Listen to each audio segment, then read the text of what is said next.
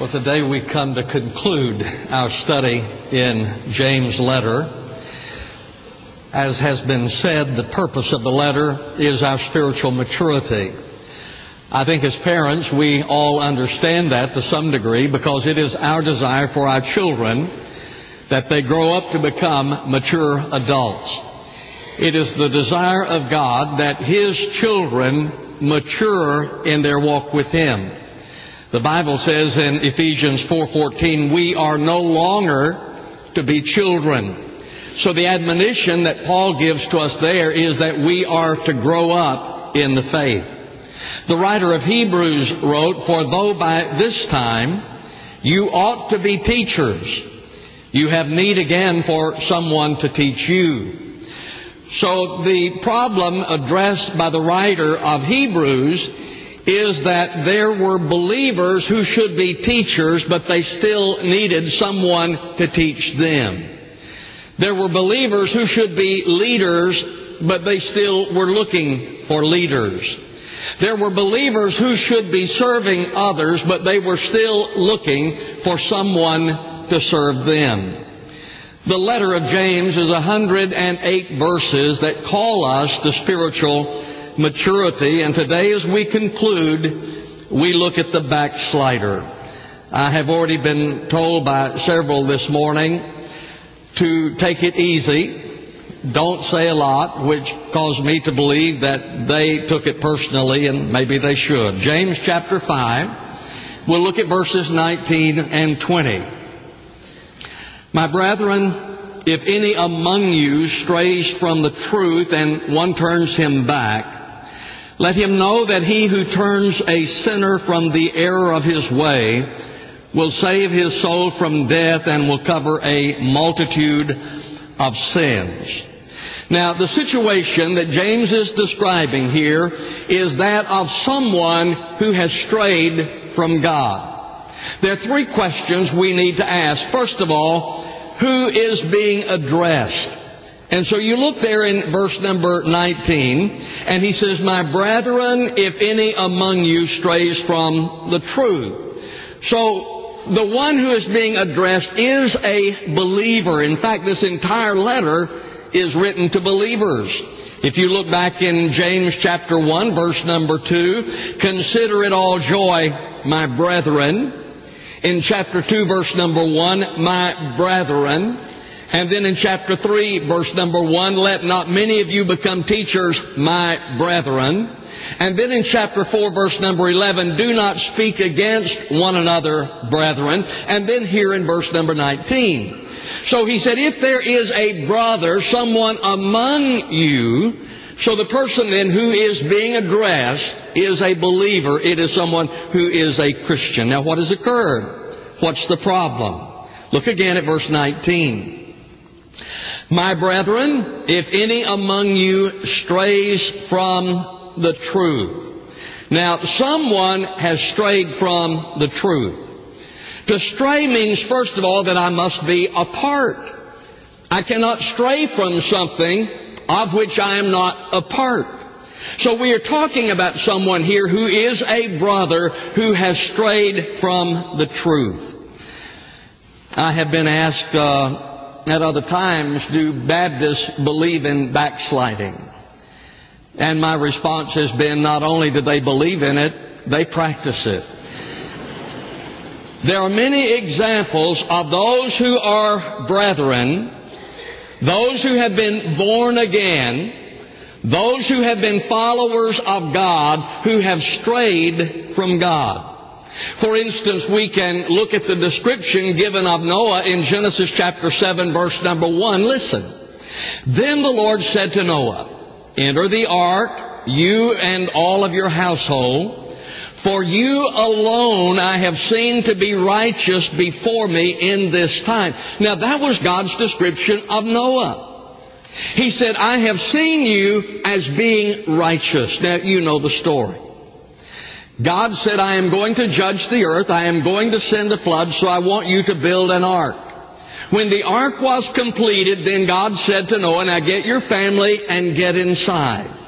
So Noah and his family then were spared. They were saved by God's grace. And then the flood came, you recall, and almost immediately after the flood waters had subsided, things changed. And so the scripture says in Genesis chapter 9, verses 20 and 21, Then Noah began farming and planted a vineyard, and he drank of the wine and became drunk. So here's the man God referred to as being righteous. And we see him almost immediately after the flood waters had subsided, drunk, which is rejected by the Word of God. So here is Noah, a man described as righteous, and he strayed from his commitment to God. There's Simon Peter. You know the story of Simon Peter and how Jesus was uh, telling of his upcoming death and and uh, Simon Peter said, uh, and that one of them was going to betray him, and Simon Peter said, Lord, I'm going to be faithful to you. Though everyone else fall by the wayside, though everyone else desert you, Lord, you can count on me. I'm going to be faithful to you. I'm even willing to die for you. It was within a matter of hours after he had made that commitment that Simon Peter denied that he knew the Lord three times. Most of us would confess that we have strayed from the Lord at times. I certainly have to. I was brought up in a Christian home. Became a Christian when I was a boy. But when I got to be 12 to 13 years old, I began to drop out of church. I began skipping church, and after a while I was out completely. And I was out of church and away from God until I was in my mid 20s. And so most of us would probably say as we look at our lives that there have been times when we have strayed from the Lord. Now, the third question is what has he strayed from in verse number 19? My brethren, if any among you strays from the truth, he strays from the truth.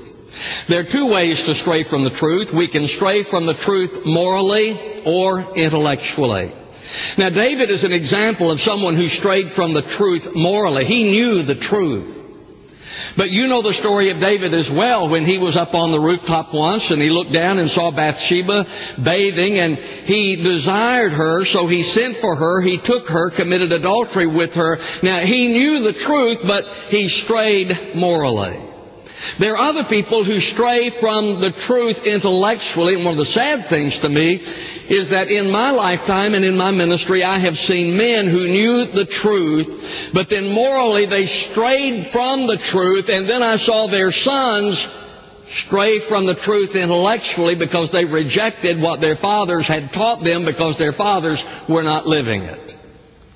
So he says then there is someone who has strayed from the truth. Now, what happens when someone within the congregation strays? What are we to do? What is the recommendation? Look at verse number 19 again. My brethren, if any among you strays from the truth and one turns him back. When someone strays from the truth, what are we to do? We who have not strayed from the truth. Talk about them? Condemn them? Well, that's not what Jesus did. You also are familiar with the story of the woman who was caught in the act of adultery. The religious leaders condemned her. But in John chapter 8 verse number 11, and Jesus said, Neither do I condemn you. Go your way from now on. Sin no more. So, what did Jesus do? Did he condemn the woman? No, he said, I don't condemn you. Go and sin no more. So what are we to do then when someone strays from the truth? The Bible says in this passage of Scripture that we are to turn him back. We are to restore him.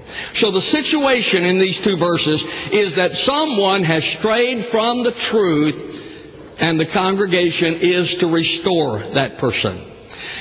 Now, oftentimes we are unsuccessful in restoration because of our attitude. Many times we are not able to restore one who has strayed because our attitude is not right. Paul said in Galatians chapter 6 verse number 1, Brethren, even if a man is caught in any trespass, You who are spiritual, restore such a one in a spirit of gentleness. If we are going to be successful in restoring someone who has strayed, three things Paul says. First of all, we must be spiritual. In other words, I must first of all be right with God. If I am going to be successful in restoring someone who has strayed, then I'm going first of all, I first of all must deal with my own sin. Which is what Jesus said in Matthew 7 5. First take the log out of your own eye, and then you will see clearly to take the speck out of your brother's eye. Now the point is, that if I'm going to be involved in the restoration of someone who has strayed, first of all, I must deal with my own sin so that I am right with God. And then if I am right with God, there is the possibility that I will be able to, to then help the one who has strayed from the truth. Spiritual. Gentle. Paul said, restore such a one in a spirit of gentleness. You know, there is no one more sensitive than a backslidden Christian. I mean, they take every. You talk about someone going around with their feelings on their sleeves. They are offended at everything. I personally think that it is the conviction of the Spirit that they know what they're doing is wrong, and so they are very sensitive. In fact, I have announced before, it's always amusing to me. Well, it ought not be, I don't guess, but sometimes when I've announced that I'm going to preach on tithing, and then I see people get up and leave. And I think, well, we probably didn't lose anything anyway. But they're very sensitive. Now, because that is true, because the person who has strayed, the person who is backslidden, is very sensitive, he says, then we must be gentle. We are not to be spiritual hitmen going out hitting on those who have strayed. I have known preachers before who who uh, say, "Well, you know, I'm a prophet," and they'll beat the thunder out of you. You know, just I'm a prophet, and they just beat the thunder out of you. There is no gentleness at all. The Bible says, "Speaking the truth what are the next two words? In love. Speaking the truth in love. Yeah, it's one thing to speak the truth, it's something else to do it in love. I am to speak the truth. I have no right to compromise the Word of God. I must speak the truth, but what he says is that we are to speak the truth in love. So we must be spiritual, we must be gentle, and then we must be humble. In Galatians 6:1, each one looking to yourself, lest you too be tempted. I think one of the reasons that the Apostle Paul was effective is that Paul was humble. Now, I, know he is charged oftentimes with pride and so forth, and I think he had great confidence in Jesus, but I do not believe that Paul was prideful at all. I think that he was an humble person. Listen to what he says in Philippians 3:12, "Not that I have already obtained it or have already become perfect." Paul said, I'm not perfect. I preach the perfect Word of God, but I certainly am not perfect. And then Paul said in 1 Timothy 1:15, Christ Jesus came into the world to save sinners among whom I am foremost of all.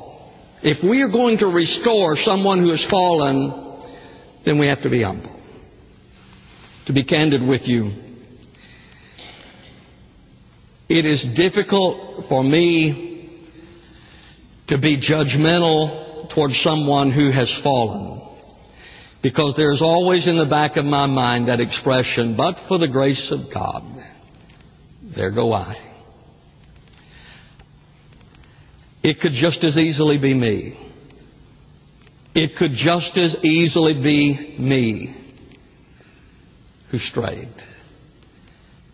So he says if we're going to restore someone, we must have the right attitude. We're to be spiritual. I must first of all deal with my own sin.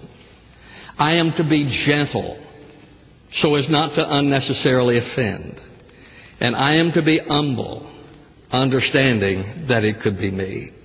Then there's the process of restoration. And first of all, we have to believe that restoration is a possibility.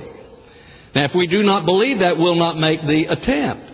When someone strays, if we do not believe that God can restore that person, then we will not do our part to restore that person. You say, well, yeah, but, you know, there are certain sins. Well, you know, there's examples in the Bible of a lot of different sins where people have been restored. What about denial? I mentioned earlier about Simon Peter. Simon Peter denied the Lord three times. And then there's that wonderful passage of Scripture in John chapter 21 when Jesus met with Peter and he asked him a question Peter, do you love me? Do you love me? And Peter said, Lord, you know that I love you. He said, Well, then feed my sheep. He said, There's still work for you to do. I want to restore you to service. And Simon Peter, who had denied knowing the Lord, spent the rest of his life serving the Lord and, according to tradition, died as a martyr because of his commitment to the Lord. That's denial. What about doubt? Well, there was Thomas, and we're familiar with Thomas. He doubted the resurrection. After the other disciples saw the resurrected Jesus, Thomas said, I'm not going to believe that. That doesn't make any sense to me. The man's dead. I saw him die. Saw him buried. You're telling me that he's alive? I'll not believe that until I take my fingers and put in the nail prints of his hands and take my hand and thrust into his side. I'll not believe that. And then Jesus said and said, Thomas, here are my hands. Here's my side. And Thomas was restored from doubt. What about sexual sin? What about sexual sin? Well, there's the example of David. He committed adultery. And then there is Psalm chapter 51 when he went to the Lord and poured out his heart. Read Psalm 51 when you get home. it, it is a wonderful uh, expression of how to repent. And David pours his heart out to God in repentance, and God restored him. And the best work that David did was after that. Unfaithfulness can be restored. We sang a while ago, what grace that is greater than all my sin. God's grace is greater than my sin. God's grace is greater than your sin, no matter what it is. What is the process of restoration? Well, what does he tell us? He says, first of all, pray for the brethren. Pray for those who have strayed. The truth is, too often we want to gossip about the one who has strayed rather than to pray for the one who has strayed. We're to pray for them. The Bible says in Ephesians 6:18, with all prayer and petition, pray at all times in the Spirit, and with this in view, be on the alert with all perseverance and petition for all the saints. Folks, if there's someone who has strayed, we're to pray for them. We're to pray for them. Now, having said that, there are times when the person who has strayed must be confronted with their sin.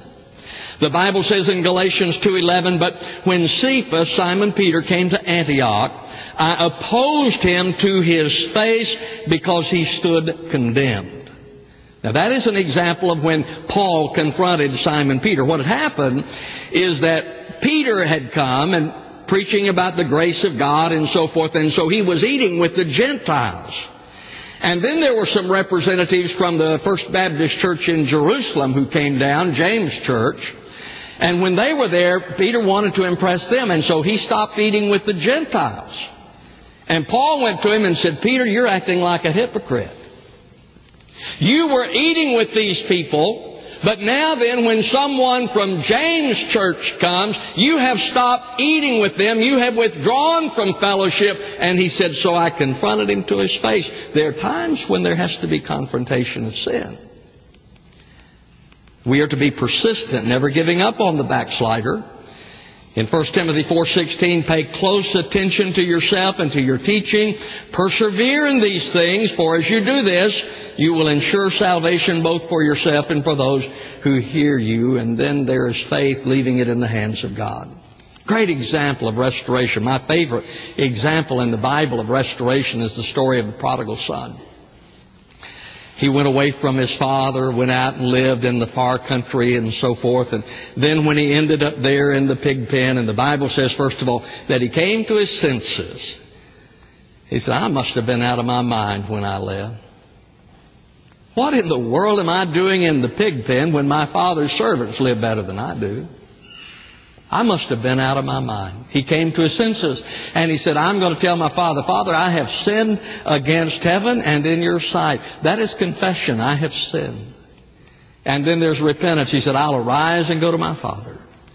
You see, that is an example, that is a, a, perfect example of how one is restored. Coming to, to one's senses, confessing one's sin, and getting up and making things right. That is repentance.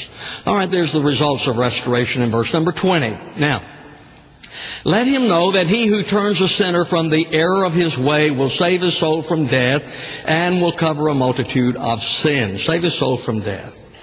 I do not believe that that is speaking of someone losing their salvation because I, I do not believe that that can happen. I believe that when a person is saved, they are secure in Christ, that they cannot lose their salvation. There are a lot of scriptures for that. Let me give you one example that, that I think of. And, and the Bible says when we are saved, we receive the Holy Spirit. And the Bible refers to the Holy Spirit as being the earnest. We receive the earnest of the Holy Spirit. Now, you know what an earnest is. If you're going to buy a house and they say, okay, we, we want you to put down some earnest money, then you put some money up front. What happens if later you decide that you don't want the house? What happens to the earnest money? Now that's a question. What happens to the earnest money? You lose it. All right, now if the Holy Spirit then is the earnest, God says, I'm making a deposit in you that I'm going to take you to heaven, and God does not do that. I don't make it to heaven. What happens to the earnest? He goes to hell with me. I don't think the Holy Spirit's going to the hell. All right. So I believe that we are secure, and I don't. Therefore, I don't believe that he is speaking about losing salvation here. So what then are we being saved from? If we restore someone and they are saved, what are they being uh, saved from? Discipline, the Bible says in Hebrews 12:6, those whom the Lord loves, he disciplines. God disciplines us that we might repent, that we might turn back. But let's say that someone has strayed. Before discipline comes, they repent and come back to the Lord. So then there's no discipline because repentance has already occurred. So we're saved then from discipline. And we can also be saved from physical death. Ladies and gentlemen, I believe in the security of the believer, but I do not believe that is a license for sinning. I don't believe that a Christian can get away with sin. Not if you're a child of God. God disciplines His children. If one is a child of God, if one has truly been born again, then that person cannot get away with sin. The Bible says in 1 John 5:16, if anyone sees his brother committing a sin not leading to death, he shall ask and God will for him give life to those who commit sin not leading to death. There is a sin leading to death. I do not say that he should make requests for this. I believe that there can come a time in a believer's life that they refuse to repent that they strayed from God, they refused to get right with God, and there can come a time when God says that's far enough and He'll take them home. I believe that. And I believe an example in the Bible is Ananias and Sapphira. There is the story of them. They lied to the Holy Spirit, and both of them were taken just like that. Another example is in 1 Corinthians chapter 5 where the Bible says, I have decided to deliver such a one to Satan for the destruction of his flesh, that his spirit may be saved in the day of the Lord Jesus. That is the case of a man who was living in an incestuous relationship. And Paul says, then we give him over to Satan for the destruction of his flesh, that his spirit might be saved in the day of the Lord. So I believe that there can come a time when a believer has so strayed from the Lord, embarrassed the Lord, embarrassed the kingdom, that God says that's as far as you go, and God will take that person home, so can be saved from death. He said, and you cover a multitude of sins. Now that does not mean that we sweep sin under the rug, but it means we deal with them. Wonderful verse of John in 1 John. He said, if we confess our sins, He is faithful and just to forgive us and to cleanse us from all unrighteousness. So if we are willing to deal with our sin, the Bible says that He forgives us And as He forgives us of our current sin, as we deal with those, then we avoid future sin. Something else that we lose when we sin is our fellowship. And when we get right with God, that is, that is restored joy. In the 51st Psalm, David said, Restore to me the joy of thy salvation. I remember that time when I dedicated anew my life to the Lord. And I'd been away from the Lord for a long time. And the joy that flooded my soul, simply to know that I was right with God again. The joy that had been missing in my life was restored. Compassion. Sin steals our compassion. We don't care about other people. It was after that that a friend of mine and I started going down to the bars there in Oklahoma City and witnessing to people. Talking to them because I wanted to see them saved. We just wanted to see them come to know Jesus. Didn't know who they were, but just wanted to see them saved. Because when we are restored, compassion comes. Passion. Sin steals our passion. But when we are restored, there is such passion. I would read the Bible and, I, you know, I'd read it, but then all of a sudden it just came alive to me. And it meant so much to me. And I, I, sometimes I'd laugh and I'd read the Bible, just reading the Bible because there was such passion for the Word of God service. I wanted to serve the Lord. I wanted to serve His people. That's what Jesus said to Peter. Peter, feed my sheep. You see, when we are restored to fellowship, we've been away from the Lord, and then we are restored, there's the passion that comes and the compassion that is there as we care about people and the joy that is there that floods our soul. I remember in my own life, I still remember that Sunday when I was under conviction and went forward. I had been saved when I was a boy, but away from the Lord for a long time. I went forward and genuinely in my heart, I wanted to be right with God more than anything else. I wanted to be right with God. And that probably was the most dramatic decision I ever made because it changed my life so much.